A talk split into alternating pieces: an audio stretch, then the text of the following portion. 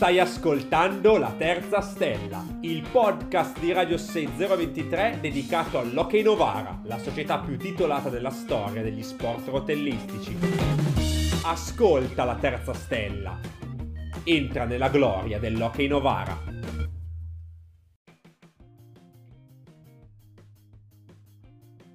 L'hockey su pista è lo sport con il più alto tasso coordinativo lo abbiamo detto nella scorsa puntata assieme a Gianni Massari, l'allenatore degli allenatori.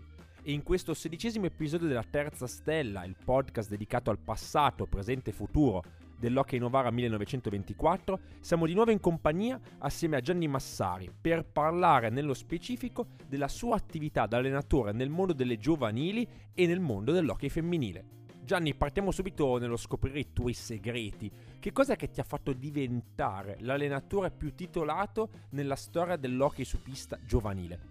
Eh, nel settore giovanile sono il più titolato al mondo, perché ho vinto nove titoli di campione d'Europa. Allora non c'erano i campionati del mondo. Nove titoli di campione d'Europa su 16, più 4 secondi posti, più 3 terzi posti. Ma eh, è chiaro che eh, il rapporto è sempre, eh, in questo caso, l'allenatore-educatore, l'istruttore, il maestro, a secondo delle varie fasce di, d'età. No? E, quindi, e poi eh, in questo rapporto conta molto l'attrazione che eh, il tecnico riesce a trasmettere ai ragazzi nelle varie età. E età che eh, sono diverse, differenziate, vanno trattate in maniera, se vogliamo, anche alternata. Tutti sanno che magari eh, avevo in certi momenti eh, modi abbastanza burberi verso i miei atleti, ma eh, i modi che io eh, in quei casi applicavo erano tutti di affetto perché finito poi l'allenamento, l'intervento, e, diciamo, assumevo la posizione eh, di padre, di fratello, di collaboratore del, del, giocatore, ma di qualsiasi tipo di età, per cui ho affrontato soprattutto problematiche, ma queste cose le ho spiegate anche eh, nelle, nelle, scuole, soprattutto nelle scuole primarie, no? perché le scuole primarie, cioè già dall'età di 6 anni, per i, diciamo, quelli che gli anticipatari anche di 5 anni, diventa fondamentale riuscire a far capire eh, ai docenti, al dirigente scolastico cosa può fare, può dare lo sport e in questo caso, se mi permettete, anche il pattinaggio e l'hockey su pista. Vogliamo eh, analizzare quanti campioni ci sono nel mondo, in Italia, vogliamo vedere quanti di questi sono dei veri talenti oppure sono dei normodotati? Beh, la percentuale elevatissima, elevatissima dei campioni mondiali, europei, italiani, propende per un oltre 90-95% di campioni normodotati e di pochissimi campioni eh, aventi talento. Adesso basta che uno vince e allora subito il cronista, il giornalista dice ah ma è un talento. Ah, prima, prima di definire una persona talentuosa ce ne vuole, basta andare su, sul nostro vocabolario e, e, il talento è colui al quale eh, esprime un estro vivace, una genialità spiccata, quindi una qualità che eh, difficilmente hanno i normodotati. Sì, i normodotati hanno una caratteristica fondamentale, quella di, eh, di, applicarsi molto, di allenarsi molto, di seguire molto eh, l'allenatore, ecco, di essere determinati, di avere fame, di avere fame, fame del successo, soprattutto se si trovano, se sono cresciuti in zone con una certa carenza, no?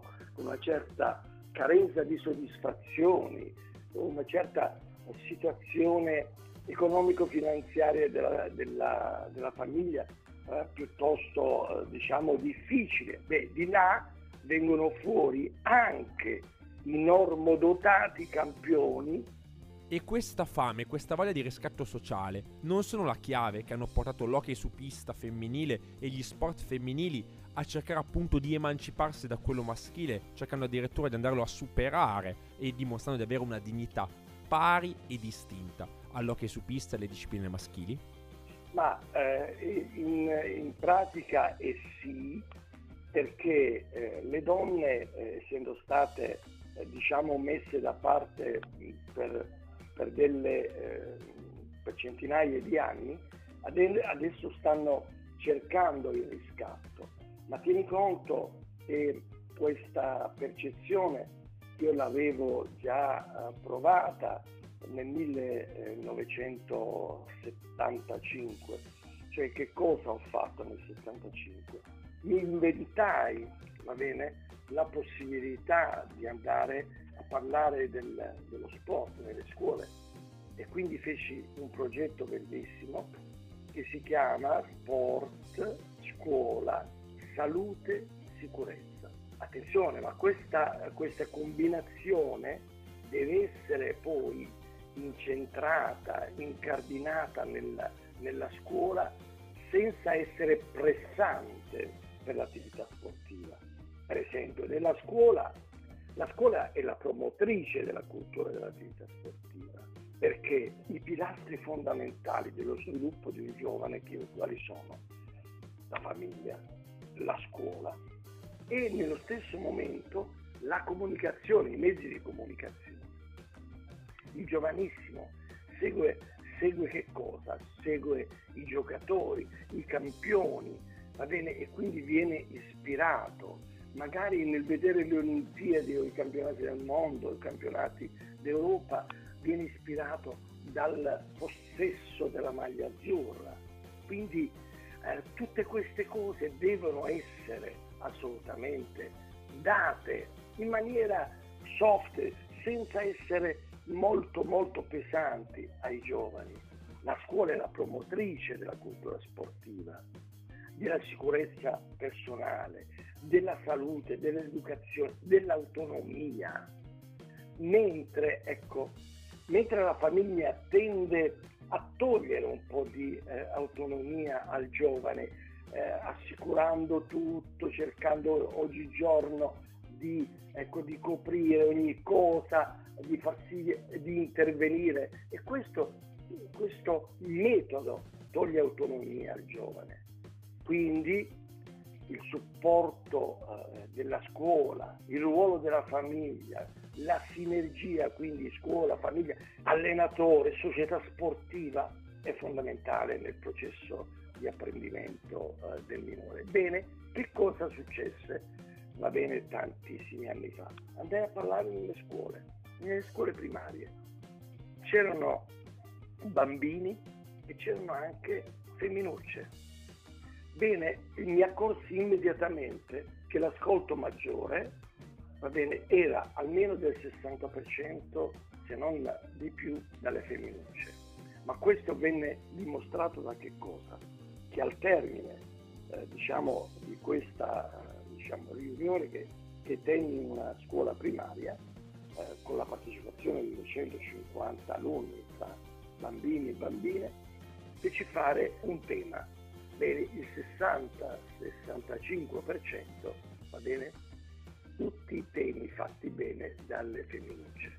Ma chi vinse quel premio, va bene, fu un maschietto che addirittura però proveniva da una famiglia non molto agiata, che aveva una voglia matta. Poi non dimentichiamo le tematiche legate allo sport L'attività sportiva cosa ti dà? Ti dà anche il rispetto delle regole, delle norme, dei regolamenti da osservare. Quindi questa è una delle cose che attualmente manca o non viene tanto sviluppato nelle scuole. Poi attenzione, cosa ti dà lo sport? Il concetto di competitività sportiva, lo sviluppo mentale e culturale del minore. Ancora, la ricettività da parte di noi. Quindi ecco il vecchio principio eh, del latino mens sana in corpore sano, la tutela della condizione psicofisica del minore, i benefici dell'attività sportiva. Cioè queste cose devono essere fatte anche non solo ai bambini ma anche in un altro step, va bene, anche ai genitori. E ringraziamo Gianni Massari per essere stato nostro ospite in questa seconda parte dell'intervista, dedicata alla sua vita da allenatore di hockey su pista. Noi ringraziamo Gianni Massari e diamo un appuntamento a tutti gli ascoltatori della Terza Stella a seguirci sulle pagine Facebook dell'Hockey Novara 1924 e sui canali di Radio 6023 e su Spotify per poter rimanere aggiornati su tutti i podcast legati alla Terza Stella, il podcast sulla gloria dell'Hockey Novara 1924. Hai ascoltato La Terza Stella, il podcast di Radio 6023 dedicato all'Hockey Novara, la società più titolata della storia degli sport rotellistici. La Terza Stella, la gloria e la fama dell'Hockey Novara.